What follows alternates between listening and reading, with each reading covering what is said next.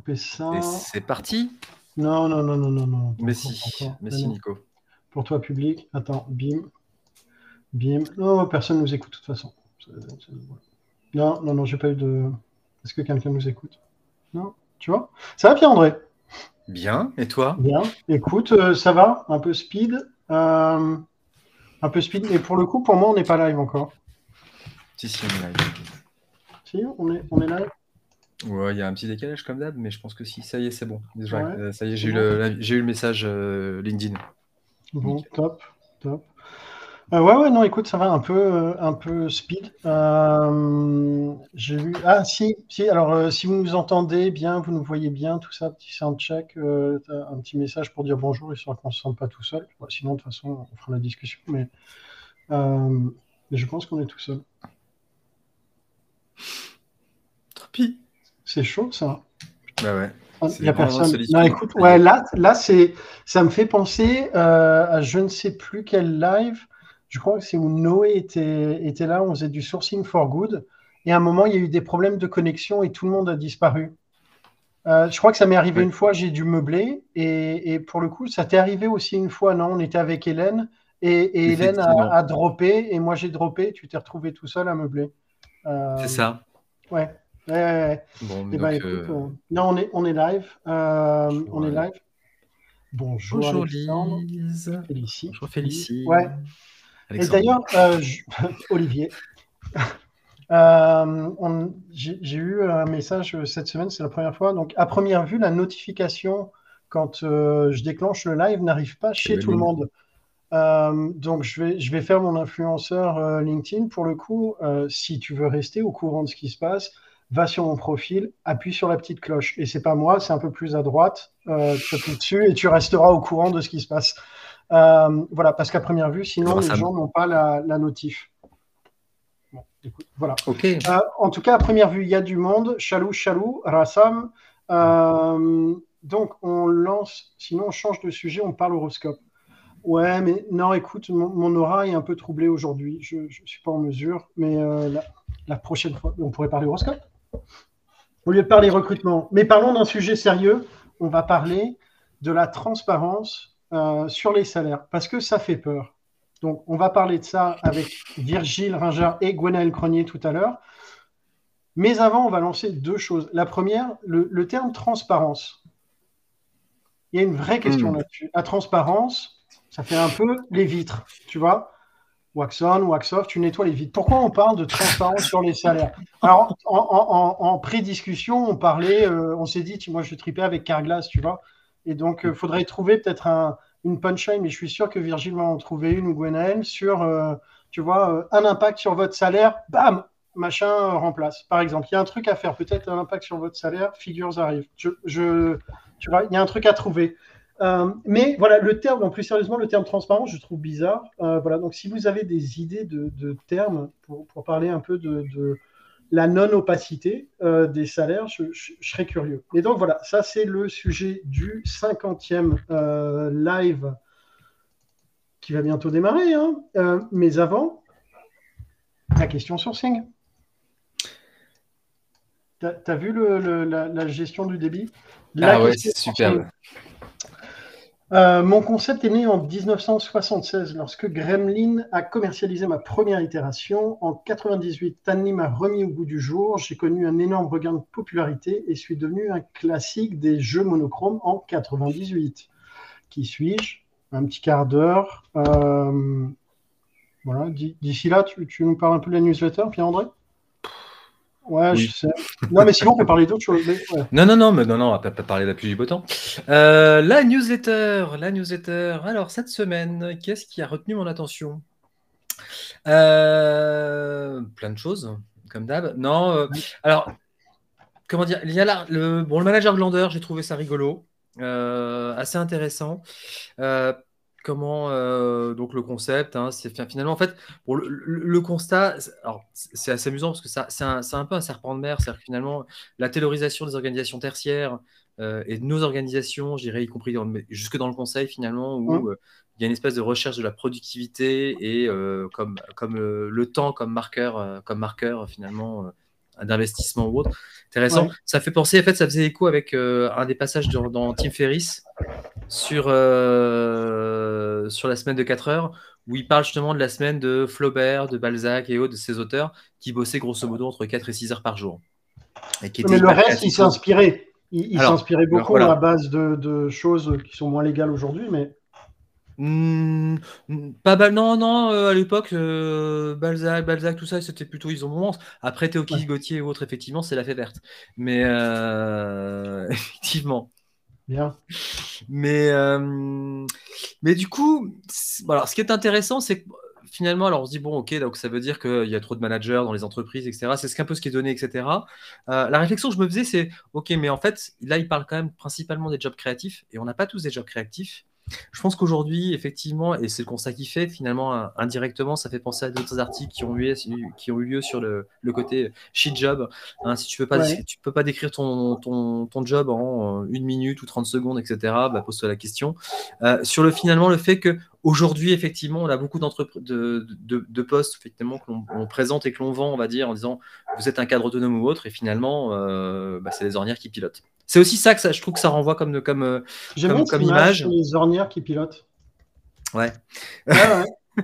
Mais euh, non, donc j'ai trouvé l'article assez intéressant là-dessus. Ça fait effectivement remettre les choses un peu en perspective et sur le fait qu'effectivement, euh, pour effectivement la création et la créativité, il y a un moment effectivement on peut pas être, enfin c'est pas en étant forcément le museau, le museau sur la feuille, mais parfois effectivement en allant faire un tour.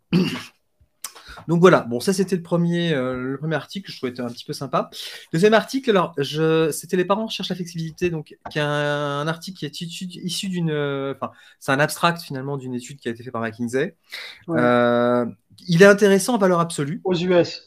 aux US. parce que voilà, parce qu'en fait, aux US, on a eu un truc qui a été la, la, la, la grande resignation, ce qu'on n'aura vraisemblablement pas en France, hein, même si on a eu. Mm. dire, là, on commence à avoir des articles qui tombent et des études qui ont été faites et on se rend compte que même si on a eu plus 20% de, démissions en juillet et à peu près autant, enfin en tout cas sur l'été 2020, on a, eu, on a eu quand même pas mal de démissions. On s'est dit, mais est-ce que c'est pas la grande, la, grande démission qui est en train d'arriver en France?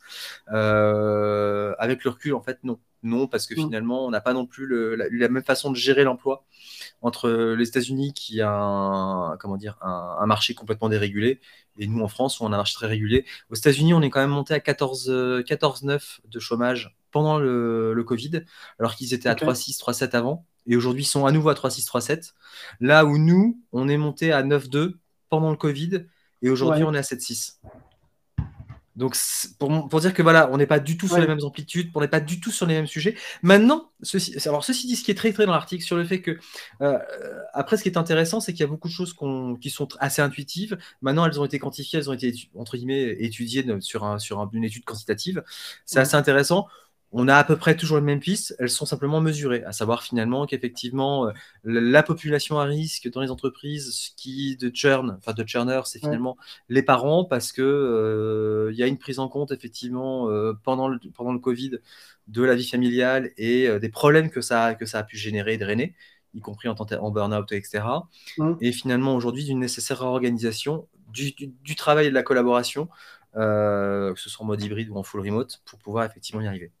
Dans la, dans la cotation qui est faite sur le, le, les raisons pour lesquelles euh, les, personnes quittent une boîte, donc il y a une segmentation qui est faite sur les parents et les non-parents. Et le, le, truc qui m'a surpris, c'est que tu as un des items qui est euh, unmanageable, unmanageable, workload, donc un, un, un, volume de travail ingérable. Mais ça, chez les gens qui ne sont pas parents, ça arrive en 15e position sur 20, et chez les parents, en 8e position sur 20. Donc ça veut dire que ça reste quand même assez bas euh, dans le, les, raisons de départ. Dans les prises en compte. Tu es surchargé, tu es surchargé, c'est pas ce, ce point-là qui est un déclencheur. C'est peut-être les, les, conséquences de ce point-là. C'est ça, c'est qu'il y a des conséquences. Maintenant, effectivement, on revient sur, revient sur le, premier article, on va se rendre compte qu'effectivement, le fait d'être surchargé, c'est un marqueur du fait que globalement, euh, tu comptes pour le regard et que quelque part tu existes dans l'organisation, euh, versus versus, ben non, je suis chargé normalement, ça veut dire qu'on peut t'en rajouter, quoi, quelque part. Enfin, oui. Non, enfin bon, bref. La limite, c'est quand tu commences à brûler, quoi. Dès que ça fume, il faut arrêter. Euh, mais c'est intéressant parce que finalement, on en revient dans les deux cas. Enfin, quelque part, il y a aussi, en chose sous-jacente, je trouve toujours le fait que l'organisation est toujours de toute façon dans la gestion de l'incertitude et la réduction de l'incertitude, que ce soit, on va dire, euh, pour son marché, mais aussi pour la gestion de ses collaborateurs. Et au contraire, aujourd'hui, malgré tout, un mouvement global de demande d'autonomisation des collaborateurs. Ouais. Une attente là-dessus. Euh, et le troisième, euh, la troisième découverte, c'était le playbook de GitLab. Alors, il y a plein de trucs, il y a plein de, de, notes intéressantes dedans. En fait, une fois de plus, ce que je trouve assez plaisant, c'est sur le remote. Juste pour, euh, Oui, pardon, excusez-moi. Oui, c'est vrai que c'est un playbook sur, playbook sur le remote. Et en fait, c'est finalement d'avoir une, euh, comment dire, une, euh, une, source qui centralise un certain nombre de, ressources là-dessus. avec des renvois à d'autres articles. Donc, ça, j'ai pas tout lu parce que pour le coup, il y a, y, a y a, un peu, il y a un peu, il y a un peu de lecture, mais je vais le lire parce que pour le coup, je trouve que c'est extrêmement bien structuré. Il y a, y, a, y a, des réflexions intéressantes. Typiquement, il y a un truc qui ne fait plus les euh, les apéros euh, Zoom, enfin les Zoom apéros, etc. Ou les, euh, et il propose des idées. donc ça va de, il y en a un qui mixe pour faire de la musique pour les autres, à le show and tell, qui est un truc qui, qui, a été mis en place dans les écoles euh, c'est-à-dire que tu viens avec un objet que tu as fabriqué, tu expliques l'histoire derrière. Enfin bref, pour quelque part euh, créer comme ça des interactions. Je trouvais ça assez sympa et assez, euh, assez intéressant. Et je trouve qu'il y a plein de, plein de petites plein d'idées en fait sur comment gérer, comment mieux gérer son remote. Et c'est tout assez inspirant en fait finalement. Et puis il y a aussi un retour d'expérience, donc c'est ça aussi qui est intéressant. Ouais, c'est une, bonne, une bonne source d'inspiration pour le coup si tu te questionnes sur euh, euh, le, remote, les différents euh, modèles de remote, parce que remote, ça devient un peu un mot valise dans lequel tu mets le full remote, l'hybride, le 50-50, les jours volants, les jours fixes, etc. Et donc, en tout cas, pour ceux qui se posent des questions sur comment implémenter une, politique remote, c'est une bonne source d'inspiration. Mais il y a, euh, faudrait que je retrouve ça, on avait partagé dans la newsletter de mémoire, je crois que c'était une page Notion qui reprenait toutes les politiques de, remote de toutes les boîtes, enfin de toutes les boîtes qui les partageaient, en tout cas en open source. D'accord. Euh, ouais. Euh, d'autres articles? Merci Pierre-André. Non. non, non, non, Après, après, voilà, après moi, il y a des articles sur lesquels j'étais moins fan. Mais bon, on va en parler, ça sert à rien. Bah, tu peux, tu peux, tu peux. La, parole est libre. Hein.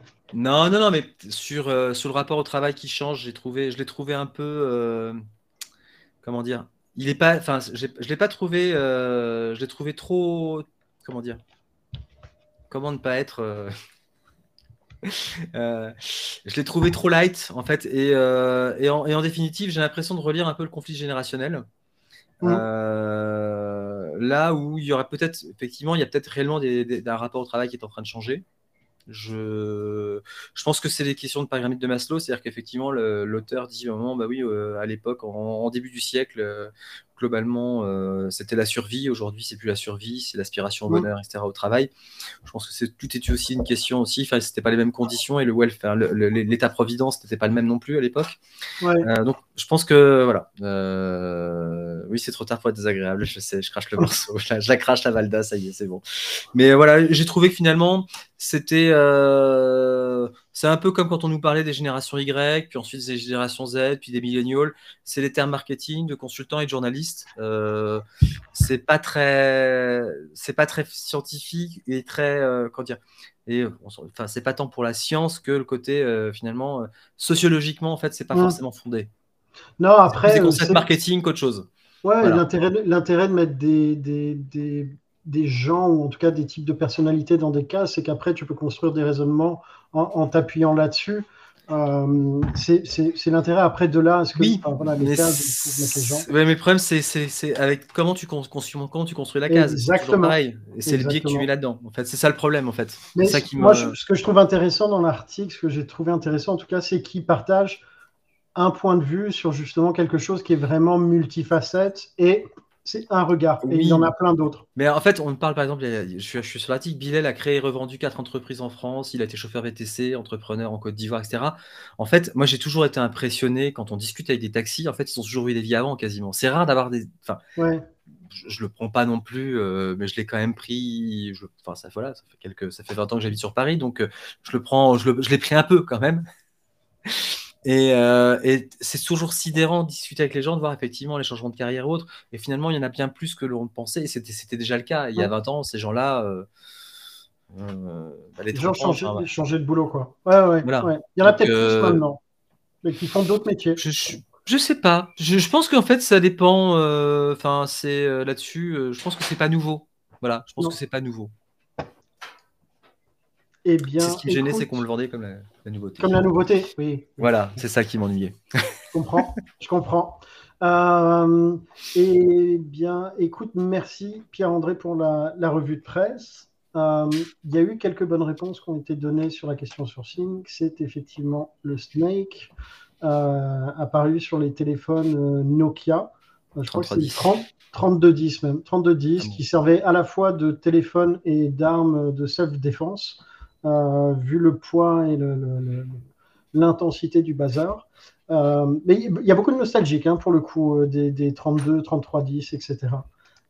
mais par contre, moi, je, me rends compte que dans les commentaires, la transparence sur les salaires, ça n'a pas inspiré. Donc, continuons à parler de transparence brillante, lustrée des salaires avec Gwenelle Cronier et Virgile Rinjar. Bonjour. Parfait. Salut Gwenaël, salut Virgile. Salut Nicolas, salut Pierre-André, salut Virgile. Bonjour à vous trois et à tout le monde. Vous allez bien? Super.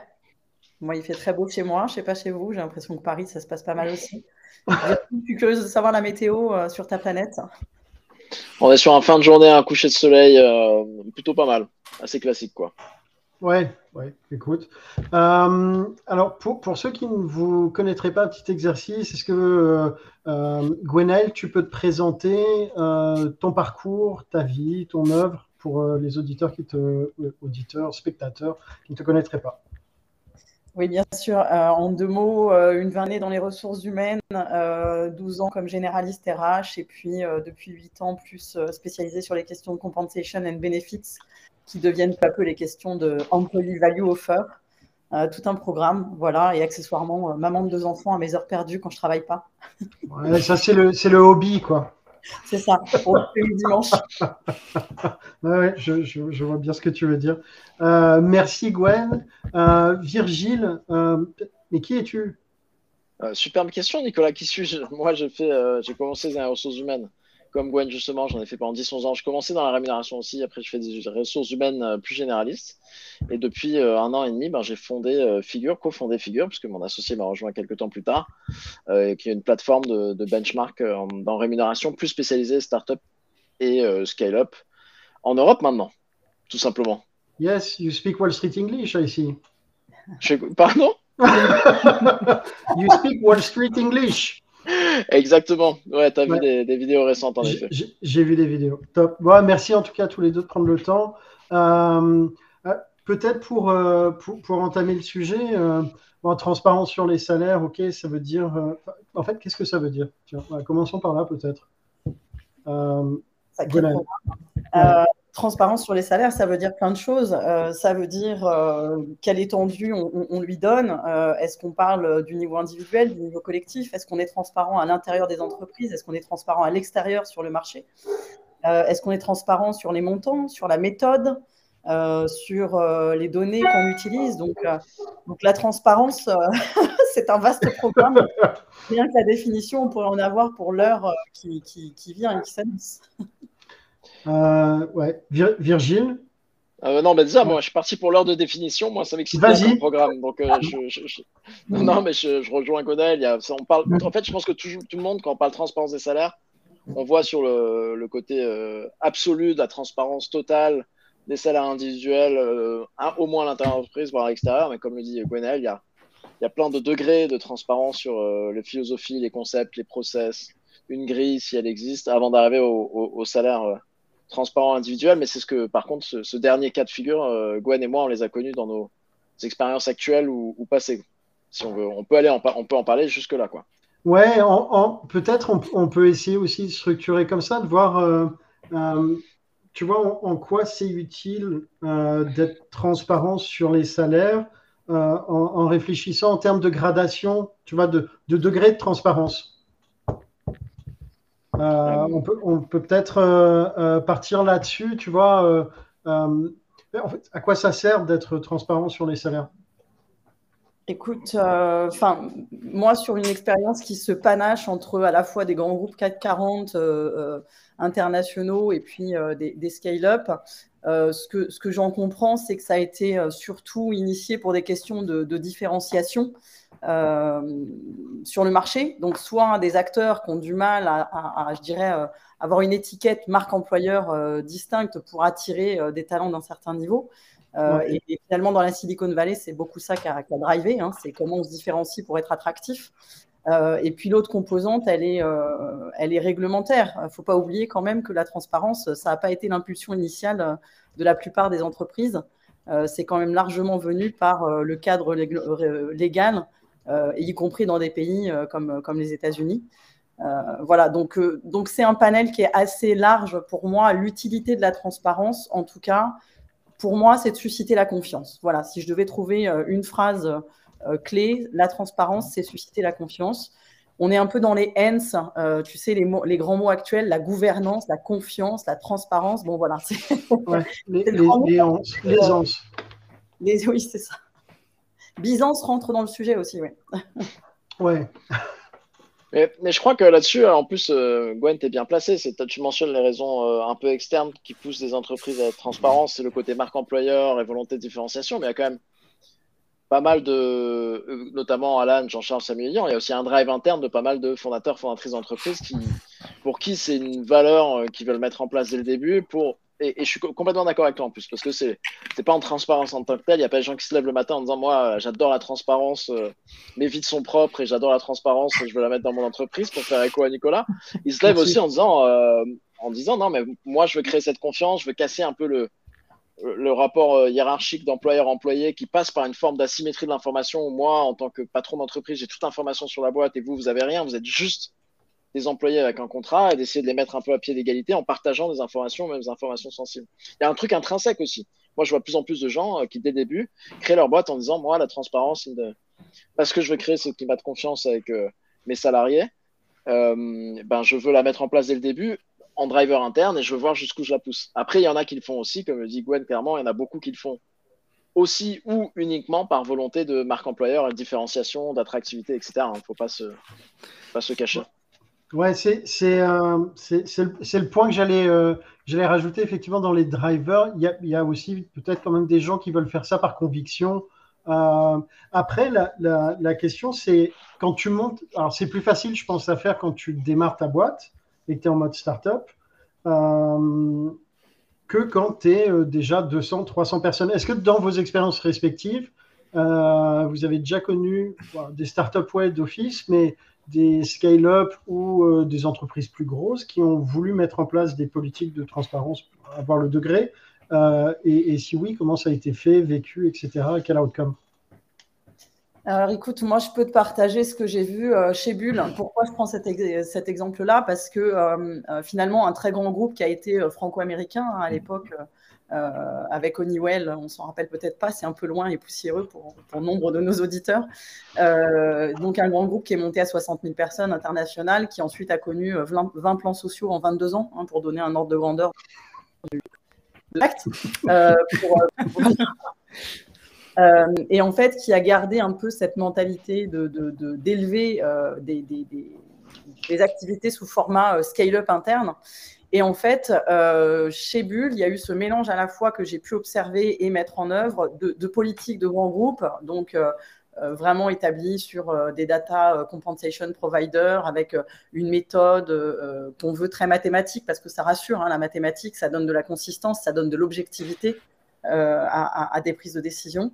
Et la transparence, elle s'est pas faite sur les communications de salaire en tant que telle, elle s'est faite sur vraiment le, les prises de décision sur la politique de rémunération, les salary reviews, la méthode, euh, les partenaires, donc on choisissait avec nos partenaires sociaux euh, les data compensation providers euh, qu'on pouvait utiliser. on éditait ce que j'appelais un flyer, donc une page recto verso qui expliquait dans le détail chacune de nos politiques de rémunération, qu'est-ce qu'on voulait rémunérer, comment on le rémunérait, qui étaient les populations concernées. On donnait dedans les, grilles de progression, les, courbes, par exemple, en, matière de, bonus. On démarrait à 80, on payait 30% et on allait jusqu'à 105% euh, de perf qu'on rémunérait 125. Voilà, donc la transparence, elle n'est pas passée par euh, qu'est-ce que gagne mon voisin, elle est passée sur euh, on montre pas de blanche sur comment on s'y prend et pourquoi. Pour objectiver et assesser. Et, pour vous dire, on n'a pas peur de, positionner nos choix politiques parce qu'il ne faut pas oublier que la rémunération, c'est culturel. Donc tu parlais de politique tout à l'heure. on a des convictions, on veut rémunérer ces objets-là plutôt que ces objets-là. On ne dit pas que c'est bien ou que c'est mal, on n'est pas dans la morale, on est dans un choix managérial et on vous explique ce choix managérial. Voilà. Euh, c'est une forme d'expérience de, transparence que j'ai trouvé équilibrée parce que, comme tu le dis, on n'était pas dans une société où on démarre. Dans les exemples, Virgile, dont tu parles, c'est des gens qui démarrent avec des, volumes de, collaborateurs restreints. Euh, la plupart du temps, ça démarre en, en, comité restreint qui se connaissent très bien, qui se fréquentent beaucoup. Donc la question de la confiance ne se pose pas, en fait. Quand tu démarres une start-up, la question de la confiance, elle est inhérente à la génération de l'activité. Quand tu es dans un groupe de 10 000 personnes, euh, tu n'es plus sur ces schémas-là, tu dois la créer, la confiance. Donc, euh, c'est pour ça que cette expérience-là, plutôt que Alan, typiquement, qui est, mm. déjà très connu, je, ferai tarte à la crème, je crois. Là, là en gros, l'idée, c'était de, de, mettre la lumière sur comment, comment et pourquoi sont assessés euh, les, les éléments constitutifs de la rémunération. Exactement. Sur les salariés review, on expliquait aux gens qu'on allait bloquer une partie du budget pour faire des rattrapages d'égalité hommes-femmes, euh, pour euh, financer euh, certains, certains métiers ou activités de façon plus forte, parce qu'on considérait que c'était des relais de croissance pour l'avenir, même si aujourd'hui, ce n'est pas eux qui rapportaient le maximum de business. voilà, donc on donnait toute cette visibilité-là sur, sur l'ensemble de nos politiques. La salarié review, les bonus, etc. Ok. Euh, ouais, c'est quand même c'est un, un, gros projet, hein, 60 000 personnes faire ça. Euh, c'est plutôt intense, quoi. Euh, Virgile, toi, tu as eu quoi comme expérience dans, sur la mise en place de politiques de transparence salariale? Donc moi, dans les deux que j'ai connus quand j'allais chez Criteo, ce qui était intéressant, en petite anecdote, c'est que donc il y avait quasiment aucune transparence et on avait un ingénieur donc sur la partie R&D qui lui avait lancé une initiative sous-marine pour aller demander à, à tous les gens, parce que les gens connaissaient leur niveau. Donc on avait une grille basée sur des niveaux de seniorité, ce qui est quand même très classique. Et donc les gens connaissaient leur niveau et connaissaient leur salaire. lui a dit bah, c'est très simple. Vous communiquez-moi euh, votre niveau et votre salaire, et en fait on recrée les ranges euh, mathématiquement en prenant euh, les mines et les max de chacun des gens, des niveaux, etc. Ce qui est, ce qui est bien. En plus, moi, ça fait écho, mais ça me fait penser à mes, au début de figure, qui était un peu la même pratique, mais au niveau entreprise. Et il s'est fait convoquer dans le bureau du CTO, qui a dit qu'il fallait qu'il arrête de faire ça, que c'est pas normal, etc. Sauf qu'en fait, il n'y avait pas trop de base légale de lui dire d'arrêter de faire ça. Et en fait, l'initiative était intéressante. Derrière, par contre, ce qu'on a amené, c'est la même chose que Gwenel, et c'est exactement, euh, je pense, ce à quoi toutes ces entreprises devraient pouvoir tendre, c'est plus de transparence au minimum sur les convictions, euh, la politique de rémunération, comment on veut se comparer au marché, où est-ce qu'on veut être, quels sont nos principes fondamentaux quand il s'agit de la rémunération, la transparence sur les pratiques, comment sont décidés les salaires à entrée, comment sont décidés les revues de salaire, les bonus, etc. Et nous, on était pareil, aller sur euh, communiquer comment étaient euh, allouées les augmentations annuelles et le bonus en partageant les courbes, et notamment les, les augmentations annuelles. Moi, j'avais bossé avec un, avec un. Je prends pour moi, c'est mon temps de parole qui est épuisé, la, la, la sonnerie ou euh? Je, je désolé, ça, ça, sonne chez moi. Ça, c'est une sonnerie BT Chino, ça. Non, mais je me suis dit, j'ai loupé quelque chose au briefing, là. Euh, quand on la sonnerie, c'est que tu t'es, euh, Virgile. je sais pas, mais vous pouvez... soyez explicite. C'est un livreur. Non, non, c'est un livreur. Non, non, mais il y a des petits éléments sonores comme ça qui vont apparaître dans le live. C'est pour. voilà. Juste pour l'ambiance, l'ambiance et le background. Bah, très bien. Parce que je disais juste, on avait communiqué sur j'avais bossé avec un data scientist pour faire euh, des suggestions de salaire basées sur la performance et le positionnement dans le range de salaire. On est allé jusqu'à communiquer la grille de, en fonction de son positionnement dans le range et son niveau de performance, quelle augmentation était suggérée. Donc, c'est de, de, la transparence progressive. On n'était pas allé jusque la transparence absolue des salaires, même pas la transparence de la grille, qui est pour moi en fait un truc euh, que toutes les boîtes devraient pouvoir se dire qu'ils pourraient atteindre à un moment donné qui me paraît être un objectif sain en tout cas. Quoi. Euh, ouais, parce que en fait, c'est toute la question, c'est que c'est être transparent pour euh, euh, ta politique de REM interne. Donc, juste déjà les, les, les, les, différentes grilles, comment sont constituées les grilles, sur quoi tu te bases? Est-ce que tu l'as Et c'est la question que pose aussi Hervé. Mm. est-ce qu'il faut, selon vous, est-ce qu'il vaut mieux être transparent sur, alors déjà sur toute la politique de REM ou pas, slash avec juste les salariés ou avec tout le monde? Écoute, euh, en gros, c'est le choix entre euh, buffer euh, ou je sais pas quel exemple je pourrais donner de, de boîte très opaque. Je voudrais pas qu'on ait, ait, des problèmes avec ce live. voilà, mais. On va en donner trois sinon. Ah, on, est dans la conviction, hein, pour répondre, comme tu dis, à, la question d'Hervé. c'est avant tout le, le, leadership managérial qui va définir ça, parce que de toute façon, prendre une posture qui n'est pas aligné avec la culture et les modes de fonctionnement de la boîte, c'est la meilleure façon de, créer un, comment dire, un, écart de fonctionnement interne qui mettra tout le monde euh, mal à l'aise et, pas, euh, et pas sur les bons rails. Euh, faire de la transparence quand tu n'as pas la culture, c'est le meilleur moyen de, te, récolter des problèmes à l'appel et de finir en hotline, alerte à Malibu, je suis pas content de mon salaire et du coup tu passes tes journées tu passes tes journées à faire de la gestion de situations individuelles où on va t'expliquer chacun qu'on a tous de très bonnes raisons personnelles de considérer qu'on est maltraité. Et je crois que c'est un des éléments critiques en matière de, politique de REM. On oublie souvent que notre réflexe individuel, hein, c'est d'aller expliquer à notre patron toutes les bonnes raisons personnelles qu'on a de considérer qu'on n'est pas assez rémunéré ou pas comme il faut ou pas avec la bonne structure. Mais en général, la première phrase qu'on prononce quand on va voir notre patron, c'est euh, euh, pourquoi je suis pas traité comme tout le monde? Donc on a une attente pour les autres qui soient traités comme nous, mais nous on veut se différencier parce qu'on est quand même vachement différent de tout le monde. Donc, pour moi, je commencerai par les salariés parce que je pense que faire. Euh, si tu es, sur une boîte qui démarre, tu peux démarrer exactement comme tu veux. Tu peux faire de la transparence radicale à l'extérieur. C'est le cas de Buffer. Il ne faut pas oublier que Buffer, ils ont, ils ont démarré petits. Ils étaient 70. Ils sont combien? 150 aujourd'hui. Bon, c'est, on reste dans des environnements très restreints. Euh, si tu es dans des boîtes déjà un peu constituées, euh, je dirais 800, 1000 personnes, 5000 et au-delà, il, faut, il faut prendre en compte le passif. Et à partir de ce passif, moi, j'aurais tendance à préconiser à démarrer avec les salariés, bien entendu, en n'oubliant pas que dans ces boîtes-là, il y a quand même de la représentation salariale. C'est ce que j'allais dire. Voilà, et que euh, la transparence, c'est une façon, enfin, en tout cas pour les syndicats, c'est souvent vécu comme une façon de les bypasser. Euh, donc, il me paraît délicat de ne pas les inclure dans cette démarche-là, soit en tant que catégorie eux-mêmes, soit en tant que partenaire en fonction de la maturité des relations sociales qu'on a. Tu as anticipé la question que j'avais. Top. voilà. Non, non, mais effectivement, parce que implémenter ça dans une structure euh, où tu as de la, représentation salariale, c'est pas la même chose que dans une structure où tu as 50, 100, 200 personnes, quoi. Où tu peux d'ailleurs aussi avoir de la représentation salariale, mais elle n'est pas de la même, euh, la, même densité. Euh, Virgile, qu'est-ce que tu, tu penses de tout ça? Bah, franchement, j'ai rien à rajouter. Je pense que le mot principal de ce que dit Gwenaël, c'était pas le côté alerte à Malibu et salaire. Le parallèle me, plaisait pas mal. J'aurais bien voulu creuser sur, sur le parallèle des deux. Mais c'est le côté affaire de conviction, en fait. C'est juste une. De toute façon, c'est toujours ça. C'est une affaire de conviction au début, de, de, de, vouloir aller dans la transparence. Sans parler du côté euh, légal qui arrive de la transparence, la transparence dans les offres d'emploi, euh, qui arrive dans certains États aux États-Unis, dans certains pays dans le monde et qui va arriver peut-être dans l'Union européenne, puisque c'est dans un projet de loi. Donc avant qu'il se push légal d'une certaine forme de transparence, ça reste une affaire de conviction de vouloir y aller. Mais, ça reste un vrai sujet, hein, parce que moi je le vis, je le vis quand euh, je fais, je demande, euh, voilà, euh, c'est quoi le budget sur ce poste quand on, est mandaté sur un poste, sur une recherche, c'est parfois très difficile d'avoir un chiffre et d'avoir quelque chose ou une fourchette, enfin, mais en tout cas, c'est. Oui, parce que euh, Pierre-André, souvent le besoin, il n'est pas, il pas défini. On veut se laisser la marge d'appréciation entre euh, un junior, un senior, etc. Euh, moi, j'ai pas. Bon, voilà. Non, mais sur, les, sur les, y compris sur les positions seniors, c'est-à-dire qu'on sait que là-dessus, il nous faut quelqu'un qui ait à minima 7-8 ans d'expérience. Bon, est-ce que vous avez, est-ce que vous avez une idée du budget que vous souhaitez y mettre? Moi, j'ai une idée, mais est-ce que vous en avez une? C'est assez difficile par moment d'avoir les informations. Hein.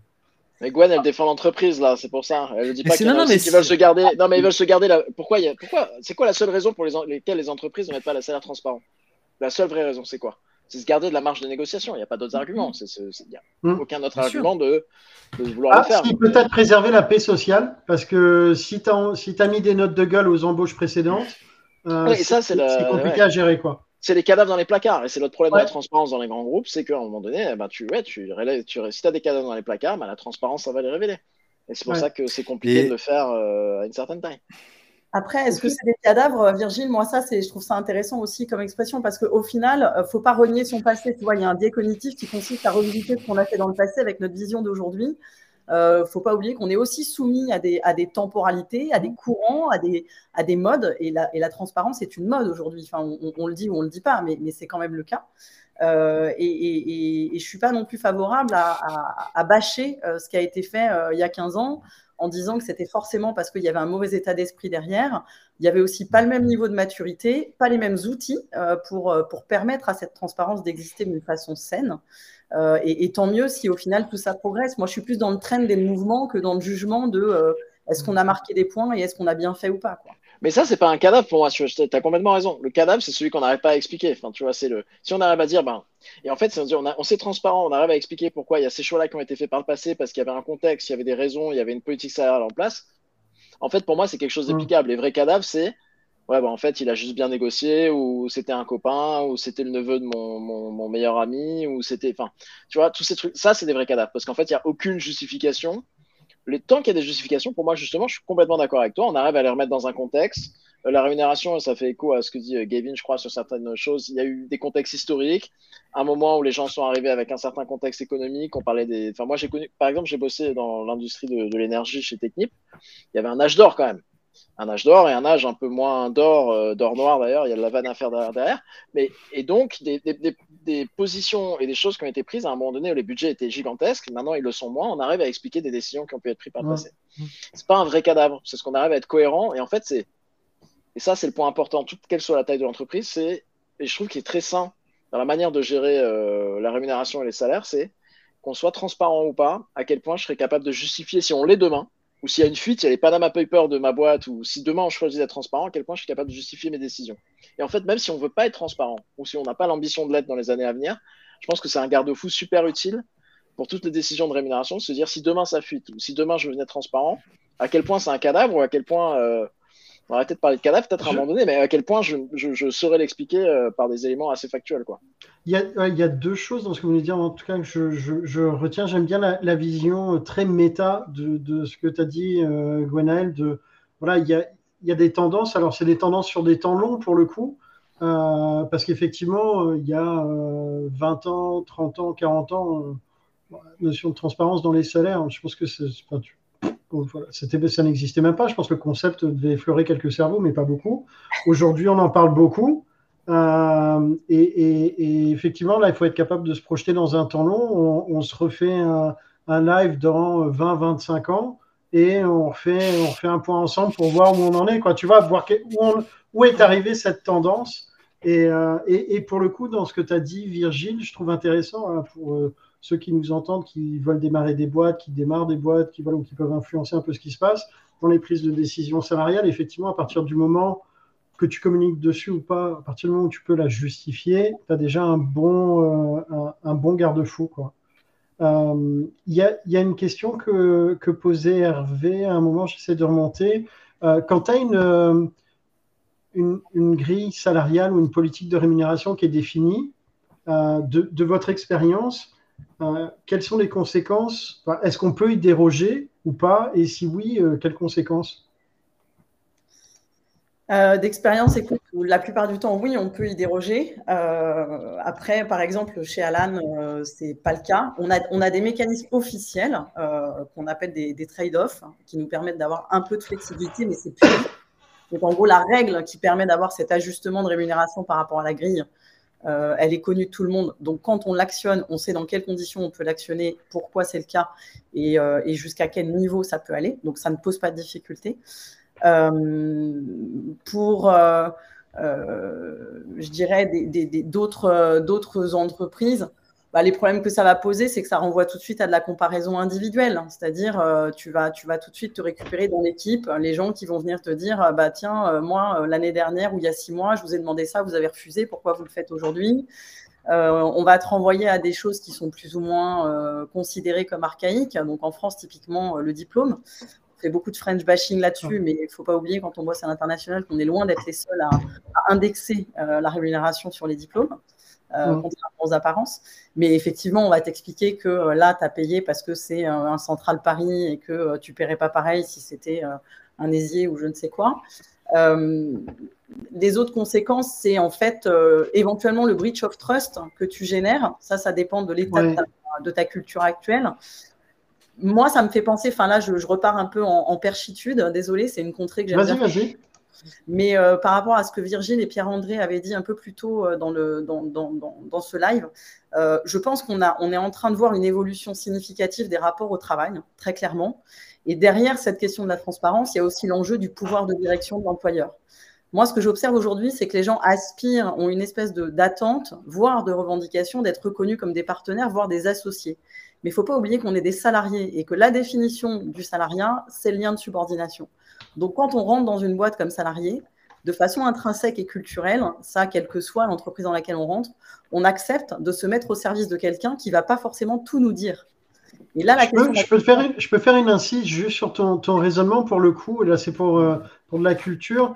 Tu, tu, donc, tu, tu poses le, comme un fait que le, le fait d'être salarié, c'est un lien de subordination. Euh, mais, mais mhm. pourquoi? Historiquement, c'était le cas. C'est pas seulement une définition euh, juridique. Je pense que Est-ce que c'est est -ce c'est une définition juridique? Oui. Ah en France. En France, ouais. Ah, ouais. Le lien de Ok, ok, voilà, c'était mon insiste. Vas-y, non, non, continue. Non, voilà. non, continue, hein, continue l'embrouille. Tu peux pas dire comme ça. Nicolas, t'as dit que tu venais avec un, un, axe. Tu peux pas arrêter comme ça en chemin. Moi, je veux que tu continues à. Ah, mais moi, je voulais savoir. Ma question, c'était vraiment de savoir si c'était un. Non, si ça l'avait pas été, je l'aurais embrouillé, tu vois. Ok. mais, pas là. Fais gaffe, je t'embrouille sinon. c'est le cas. Bon, enfin voilà, bref, donc c'est ce, cette composante culturelle de, de l'AREM et je trouve que ça questionne le rapport au travail. La transparence, c'est un levier euh, euh, de, questionnement du rapport au travail aussi. Et du rapport au pouvoir. Et du rapport au pouvoir, qui est un gros mot. Parce que finalement, en, non, mais en, définitive, la, subordination, le, le hiérarchique, finalement, il y a un organe décisionnel et c'est la remise, c'est le questionnement, je dirais, ce, permanent du, du, décisionnel quelque part et de l'organe qui décide et de sa bah, légitimité je te prendrai l'exemple du, sport que j'ai bien mm. connu aussi hein, pour avoir été en sport-études. Euh, tu ne demandes pas à ton coach de justifier pourquoi il t'entraîne de telle façon, tant d'heures par semaine et suivant tel programme. Parce que de façon euh, a priori, tu fais confiance à ton coach sur le fait que son expérience va te conduire loin et va te permettre d'être super bon en mm. compétition. Sinon, il te dit ça évolue. Alors, ça évolue quand même. Sur les programmes d'entraînement? De, Sur les, parfois les remises en question, justement, des décisions de coach on le voit. Enfin, c'est aujourd'hui ce que tu ce que tu ce que tu disais hein, finalement sur le, cette revendication d'être associé, euh, alors qu'on est subordonné et en tout cas ayant cette espèce de, de, relation, je dirais qui fait penser à la relation finalement un peu parent-enfant finalement où à un moment l'adolescent justement va, va... quand on Non mais quand on dit, ouais, je, voilà, je... philo psycho là, là c'est bon. C'est que va dans ta chambre, va dans ta chambre, ça marche jusqu'à. ça marche jusqu'à un moment, va dans ta chambre. Et puis il y a un moment où J'ai jamais essayé, Pierre-André, le va dans ta chambre euh, en, en réponse les... salarial, mais je te promets que. Tu as les notions d'avertissement et de mise à pied, quoi. C'est à peu près la même chose, version. Euh, non, mais c'est vrai, c'est vrai que ça pas, elle est, marrante cette, euh, cette métaphore de l'adolescence, que moi je trouve qu'un de mes, un de mes gros constats dans ce monde euh, actuel, c'est qu'il y a beaucoup plus de revendications pour aller dans le sens de ce qui a été dit de, de responsabilité. C'est-à-dire beaucoup plus les gens veulent autonomes, euh, responsabilisés, pas être, euh, pas être dirigés, avoir un maximum de responsabilité, etc. Et moi je trouve qu'il y a un énorme paradoxe où, il y a eu beaucoup d'avancées là-dessus mais peu d'avancées sur la relation face aux employeurs, et notamment quand il va de, des sujets comme la progression salariale la progression de carrière, pardon, et parfois salariale qui est. Mais par contre, je m'attends à ce que mon employeur me dise c'est quoi mon chemin de carrière, c'est quoi ma prochaine étape, c'est quoi, qu'est-ce que je peux faire dans deux ans, qu'est-ce que je fais dans cinq ans. Et je trouve qu'il y a un gros désalignement de, d'un côté, une grosse autonomie. Je veux qu'on, pas qu'on me dise quoi faire, c'est moi qui décide, c'est moi qui prends les décisions, je veux être responsabilisé, mais en même temps, je vais être quand même pas mal accompagné et babysité dans les chemins de carrière. Et je trouve qu'il y a un énorme décalage qui me fait penser à l'adolescence où euh, je vais pouvoir faire ce que je veux avec mes copains euh, et tout parce que je suis un grand. Mais euh, quand il s'agit de ranger ma chambre, ben, j'ai bien besoin de papa, maman par moment. Donc j'aime bien l'analyse, mais on, s'éloigne un peu de la transparence. Je, te hein. mets, je mets, juste un petit contre par, par, rapport à ça sur le fait que euh, dans les chemins de carrière pour un, un employé, le chemin de carrière s'intègre dans un système euh, et une hiérarchie, une structure sur lequel lui n'a pas forcément l'entière visibilité. Et donc, tu vois, il, il n'a euh, il a pas la vision de l'ensemble, il a la vision de son chemin avec sa perspective. Et donc, c'est un travail qui doit se faire conjointement. Si tu en as un qui est en attente, genre je ne bouge pas si tu ne me donnes pas la béquille, oui, bah, là c'est compliqué. Mais euh, si c'est un travail qui se fait conjointement, je pense qu'il y a un truc à faire. Ouais, mais c'est le conjoint. On dévie un peu, mais c'est le côté conjoint et que je trouve vraiment une certaine passivité des salariés en disant Moi, je sais pas quel job s'offre à moi. Par contre, je vais être autonomisé, responsabilisé. Bah, va voir, va voir quel job, va voir ce qui se passe ailleurs, va parler à des gens de notre équipe, va savoir ce que c'est leur. Va parler à ton manager, en fait, va dire Moi, je me pose ces questions. Et, mais bref, on, on, on a, on a dévié, mais ça, on peut en faire un autre. Pas tellement, euh, Virgile, parce que moi, ce que ça m'évoque, c'est aussi l'opportunisme qu'il peut y avoir derrière. C'est-à-dire que la transparence, un de ses travers, c'est de te retrouver aussi avec des collaborateurs qui, du coup, vont choisir leurs orientations là où ça paye. Euh, tu, diffuses ta grille en interne, à un moment donné, tu ouvres aussi la porte à des choix de carrière qui vont être tiens, euh, où est-ce que ça rapporte? Je ne prends pas tout le monde pour. pour euh, des, personnes qui seraient forcément drivées que par ça. Mais je trouve Est-ce que c'est mal de chacun, ses leviers, quoi bah, C'est pas mal, mais du coup, tu reviens à la problématique de la sélectivité. C'est-à-dire qu'à un moment donné, c'est pas parce que tu donnes de la transparence que tu n'as pas, des postes ouverts, euh, tu n'en as pas 50. Si tu en as 50 qui veulent devenir, euh, j'en sais rien, sales, large industrie, parce que c'est là que ça paye. Tu vois, donc, donc, donc tu, tu ok, tu as accès à la transparence, mais tu n'as pas le mécanisme qui te garantit d'accéder au job ou à la filière euh, qui, qui, répond à ton, à ton attente. Euh, ça met beaucoup le sujet de l'argent, c'est vrai, au milieu du, décor. Est-ce que c'est euh, la bonne posture? Je ne sais pas. Donc, je trouve que ton ouverture, Virgile, sur la gestion de carrière, elle est, elle est plutôt très à propos.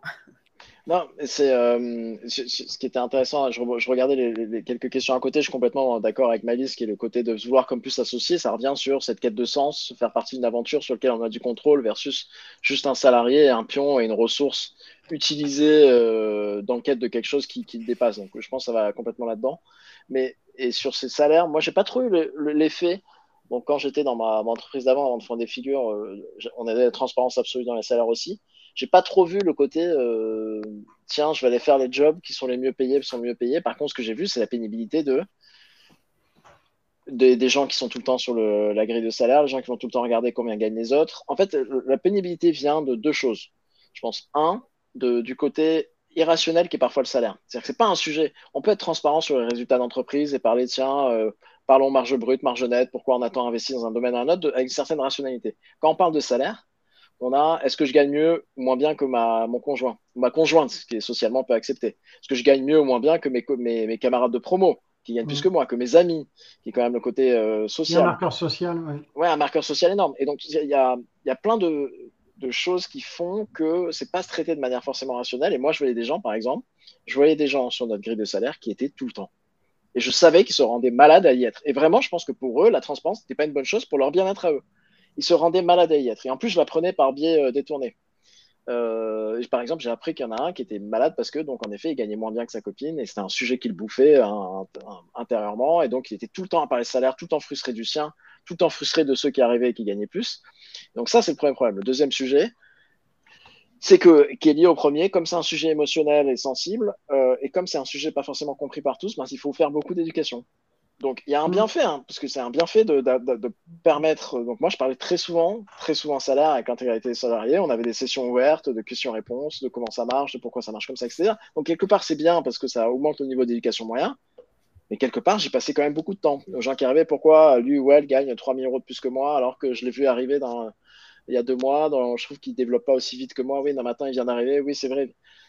Bon, a des discussions qui, honnêtement, moi, des fois, j'en avais marre de les avoir. Après, quand je prenais un peu de recul, je soufflais un peu, je me disais, le jeu en valait encore la chandelle parce que la confiance, on revient un truc début, générée, était supérieure à ce bruit, à ces frustrations dans l'ensemble. Mais c'était un, vrai équilibre qui n'est pas vrai dans toutes les boîtes. Il y a le fait aussi, je trouve, enfin, ce, que ça, ce à quoi ça me fait penser, ce que tu es en train de dire, c'est que euh, il y a, l'ensemble de ces raisons. Donc, euh, quand on se compare à autrui, donc la comparaison de Kiki, là, savoir qui a le plus gros salaire, mais euh, c'est ça veut dire que c'est aussi le seul, euh, la seule expression de l'évaluation de notre valeur, la perception qu'a l'employeur de notre valeur. en plus, je l'ai mal formulé, tu vois. La perception qu'a l'employeur de la valeur de notre travail qu'on assimile à être notre valeur. Euh, c'est le vecteur de reconnaissance, quoi. C'est le principal vecteur de reconnaissance. Donc évidemment, c'est un sujet vachement sensible parce que si j'estime que je suis pas payé, j'estime que je suis pas reconnu. Si j'estime que je suis pas reconnu, c'est que moi, en tant que personne, j'ai pas, la, on m'accorde pas la de savoir. Donc une autre raison de, qui rend le sujet super sensible. Est-ce qu'il y a d'autres vecteurs de reconnaissance, selon vous, que vous avez pu voir, qui, qui fonctionnent, quoi, pas des bullshit euh Le t-shirt de l'entreprise. le mug? Le mug aussi, ouais, mais ça, il faut vraiment être bon quand même. Ça, c'est quand tu es au top. Et si tu es boss de fin de niveau, tu as le pins, quoi. non, mais si tu as, les promotions, tu as les promotions, tu as parfois, selon comment c'est perçu, les axes de formation ou euh, de mentoring, de coaching, ce genre d'accès à certains avantages comme ça. Mais le principal restera toujours. La REM. Euh, ouais, restera toujours la REM. Et en plus, je, le vends mal parce que aussi tu as les actes de reconnaissance gratuits qui sont le feedback. Mm. pareil, ça pourrait être une source de live entier, mais qui, est sous-utilisé comme euh, axe de reconnaissance. Euh, déjà qui n'est pas fait assez souvent et pas assez bien fait dans la majorité. Mais globalement, ça reste quand même le salaire. Et si on pense qu'on n'est pas payé à sa juste valeur, on pense qu'on n'est pas reconnu à sa juste valeur. Et on a beau faire la formation, on a beau faire du feedback, c'est un truc que, la plupart des gens vont traîner avec eux. Ouais. le système des, des, awards et des praises aussi. Moi, j'avais mm. vu euh, chez Atos, c'était assez intéressant. Ils avaient une sorte de concours euh, sur des projets. Et en fait, le, gagnant, l'équipe projet qui gagnait, c'était international. Hein. donc, tous les, équipes s'engageaient de tous les pays de façon volontaire. C'était des équipes de, de 5 à 15 personnes. Et le gagnant, en fait, gagnait un voyage à Paris, euh, donc toute l'équipe, euh, pour venir serrer la main de Thierry Breton.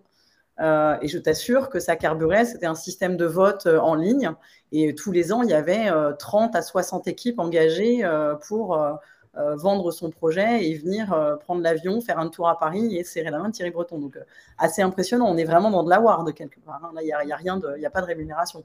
À part les coûts indirects, évidemment, d'un voyage sympathique à Paris, c'est clair. Ouais.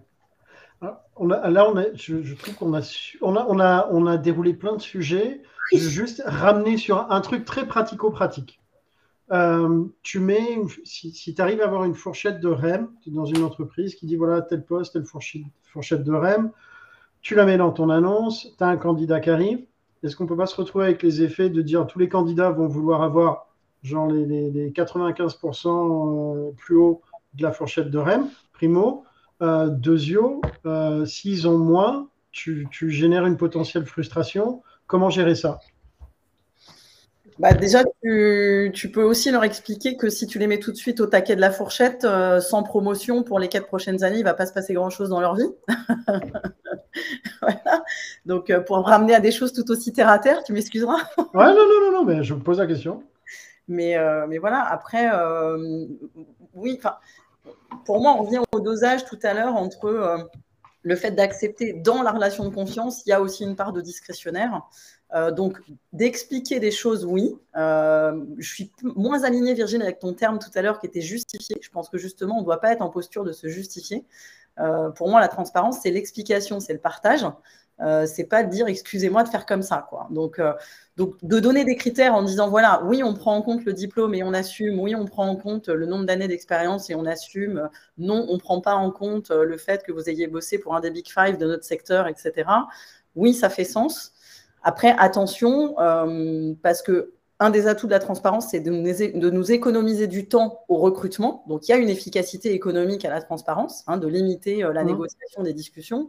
Si on remplace ça par une négociation sur oui, mais alors détaillez-moi les critères pour que je puisse faire l'évaluation à votre place et vérifier que vous faites votre boulot correctement, on s'en sort plus. Quoi. Je veux dire, à un moment donné, il n'y a, a, plus rien qui fait sens dans l'économie euh, de l'entreprise, pour revenir à des choses tout aussi terre à terre. Virgile, qu'en penses-tu? Euh, non, moi je suis d'accord. Je revenais sur justifier versus décider. Je trouve que justifier et assumer le fait qu'il y a une part discrétionnaire que la direction assume, c'est une part de justification. moi, c'est intéressant parce que moi, j'ai mes convictions perso. Mais euh, quand à l'époque où je bossais avec quelques boîtes, il y a quelques boîtes qui assumaient cette part de tout n'est pas objectif ou objectifiable dans euh, la valeur perçue de quelqu'un dans l'entreprise une fois qu'on a enlevé les diplômes expérience. Il y a une part de gris, et nous, cette part de gris, on assume qu'elle soit discrétionnaire. Et donc, on assume qu'il y a des gens qui vont gagner plus que d'autres sur des trucs qui sont un peu durs à, définir. Et je trouve que c'est une forme de justification, en tout cas d'alignement avec les convictions, qui est le point le, plus important. Et après, pour aller dans le sens de, bah, on affiche un range, ça rend plus compliqué le job de l'employeur de justifier comment ce range de salaire défini, quels sont les critères à prendre en compte pour qui détermine le salaire, et, Gwen vient d'en parler. Mais ça a une responsabilité de l'employeur de tenter d'y arriver jusqu'à une certaine limite. Après, pour faire aussi l'avocat du diable, bah en fait, dans, surtout dans le sujet des salaires, dès qu'on crée des attentes, forcément, c'est plus compliqué de les décevoir. Et ça, c'est vrai dans, euh, on met un range de salaire avec un salaire élevé, la personne s'y attend. Si on arrive, quelle que soit la meilleure explication du monde pour expliquer qu'elle a moins, si on a généré des attentes qu'elle puisse avoir ça, elle peut être déçue. C'est la même chose que, on avait, j'ai eu une question la dernière fois sur les, la fréquence de revue de salaire. Toutes les boîtes que je connais qui ont fait des fréquences de revue de salaire euh, tous les trimestres, ce genre de choses-là, elles ont fini par en sortir parce qu'en fait, on crée de, on crée de l'espoir. Des euh, on attentes. Crée de on crée de ah, ouais. Et donc, au bout d'un moment, ça, on va créer plus de déception. Et même à genre, et, ça, c'est très dur à démontrer hmm. statistiquement, mais même à ISO augmentation de salaire, les gens qui se retrouvent dans la situation, ouais, ils sont plus frustrés parce qu'ils ont eu plus d'opportunités de ne pas être augmentés, en fait. Ouais.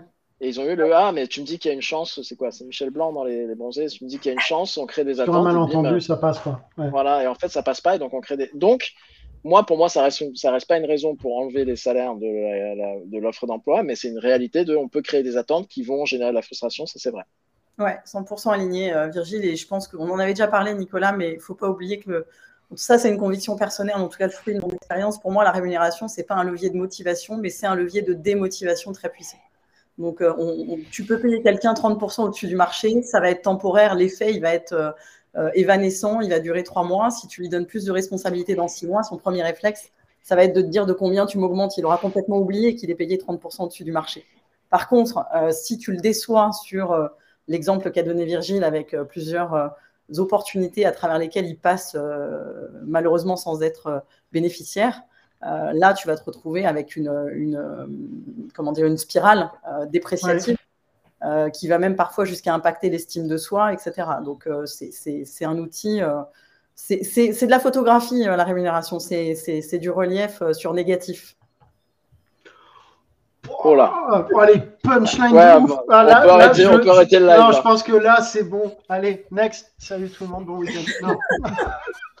ah, tu déchires. Non, non, non, non, top. Je pense que je vais réécouter. Je vais sortir un best-of. Il y a des. Il y a, il y a des bons trucs. Euh, Question, est-ce que vous avez connu des, boîtes qui ont mis en place des politiques de transparence salariale, peu, encore une fois, peu importe l'axe, et qui en sont revenus pour le coup. Et, si oui, pourquoi? L'argument que j'ai dit avant, donc c'est une boîte qui est un peu plus ticalane, donc c'est pour ça que moi je suis toujours un Gwen de, loin avec grand intérêt de la trajectoire parce que euh, transparence égale confiance au début, euh, pour toutes les raisons qu'on a citées, transparence absolue. À un moment donné, avec le multisite des bureaux dans le monde entier, ils sont dit que, euh, donc je ne sais plus à quelle taille c'était, je pense que c'était à 300, 400 personnes. Ils sont dit que le bruit généré par les gens qui se regardaient les salaires et qui regardaient les salaires, notamment quand ils ont ouvert des bureaux aux US avec les différences de salaires gigantesques que cela a entraîné, euh, et le bruit que ça générait, etc., ils sont dit que le, jeu, encore une fois, n'en vaut plus la chandelle. C'est-à-dire que la confiance générée, ben, en fait, elle, est plus faible que le bruit et les frustrations générées mm. par la sentence de salaire. Ils sont descendus d'un cran, ils ont dit on garde la transparence des ranges, on arrête la transparence des salaires. Ouais, ça me, ça me parle. Moi, j'ai pas d'expérience dans mon parcours, mais, mais si peut-être des plus ponctuellement, si tu ouvres euh, un bureau à Londres, euh, tu compares, euh, on va te dire que les salaires sont évidemment beaucoup plus élevés parce que ton reste à charge à Londres entre les coûts de ton immobilier, les coûts de tes couvertures santé, etc., sont pas les mêmes. et tu auras un prisme ce prisme, il va être d'autant plus fort pour les collaborateurs à l'intérieur de la zone euro. C'est-à-dire que tu prends un salaire allemand, un salaire français, comme c'est de l'euro, ça a donné l'illusion aux gens que finalement, ça, rendait les choses directement comparables. Euh, ce n'est pas du tout le cas. Je veux dire, tu as, des, structures sociétales qui justifient des différences de rémunération euh, qui se retrouvent dans le marché. Et ça, on rentre dans des niveaux de technicité. Enfin, on, a un boulot, hein, le comp ben, c'est passe-temps. Donc, euh, et, d'expliquer cette complexité-là aux gens, bah c'est compliqué. C'est compliqué parce que, euh, parce que bah, Virgile, moi, on partage 5 ans, 10 ans, 15 ans d'expérience. Donc, ce pas des choses qu'on peut expliquer ça sur un, un, coin de papier façon l'addition Muriel Robin. Quoi. Bam Bam Rafale, là, rien à dire. Euh, mais il y, a des, y a des entreprises qui ont pris des, euh, des, des, des postures de dire avec le, remote qui prend de plus en plus d'ampleur ou le work from anywhere, de dire on paye tout le monde à la même valeur. tu vois, que tu habites dans l'Oregon, à New York ou à San Francisco, on paye tout le monde même valeur. Pour lisser, en fait, et éviter, je pense, éviter une forme de, de,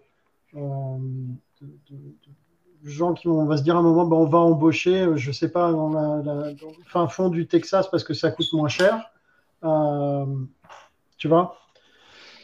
Ça, là, tu arrives en fin de live, tu ouvres une boîte de Pandore parce que c'est marrant les boîtes qui font ça. C'est pourquoi, pourquoi, il faut aligner entre SF et Denver, et, mais le, le, mec en Inde, on doit quand même le payer 8 euh, fois moins que le mec de SF. Donc, et en fait, l'équité, la notion d'équité et d'égalité, elle, elle, peut être prise par différentes manière avec aucune réponse absolue. C'est encore une fois une histoire de conviction, je pense. Ouais, ouais tout à fait. Et tu as un euh, bon écho là-dessus, euh, Virgile, je pense que tu, ça te parlera. C'est l'impact en, rémunération en capital, en equity. Euh, aujourd'hui, la plupart des programmes des boîtes à l'international vont attribuer un nombre d'equity qui est lié à ton grade, ton job grading, ce que tu veux. Et, justement, du coup, en equity, tu vas donner à un Indien la même chose qu'à un Anglais ou qu'à un Sud-Africain. Or, la valorisation en sortie, euh, en résultat pour un Indien ou pour un Londonien, c'est pas du tout la même histoire. Donc, en fait, historiquement, ça existe déjà, ce type de discrepancies, mais dans l'equity, pas dans le cash euh, visible sur les salaires. Donc, on, a un effet de rattrapage. Bon, bah, encore, on a encore un autre sujet. je pense que, mais là, tu n'as pas terminé avec une punch. Là, bon. ah, je mais je, je, laisse une opportunité parce qu'on vient juste de déborder sur la, la, petite heure de live. Euh, en définitive, l'important, c'est les valeurs, pas mieux. Euh, pas mieux, je pense que, que c'est vrai, mais euh, en fait, chaque invité, fin de live, voilà, partage une citation, une idée un dernier mot, tu vois, un mot de la fin, euh, la trace indélébile euh, laissée sur le World Wide Web of the Internet euh, que les générations futures écouteront. Qui, veut se lancer en premier? Ah, Tu mets un coup de pression. Hein. Ah, j'aime bien, j'adore celle d'Abraham Lincoln qui dit Faut pas croire tout ce qu'on voit sur Internet. Je resterai là-dessus, moi. Voilà, c'est tout. C'est une de mes préférées. J'ai fait un truc plus terre à terre. Aux âmes bien nées, la valeur n'attend pas le nombre des années. Oh, voilà. Oh, bim Voilà, moi, écoute. on peut pas lutter, on peut pas lutter, quoi. Non, mais là, bon, je pense que tout est dit.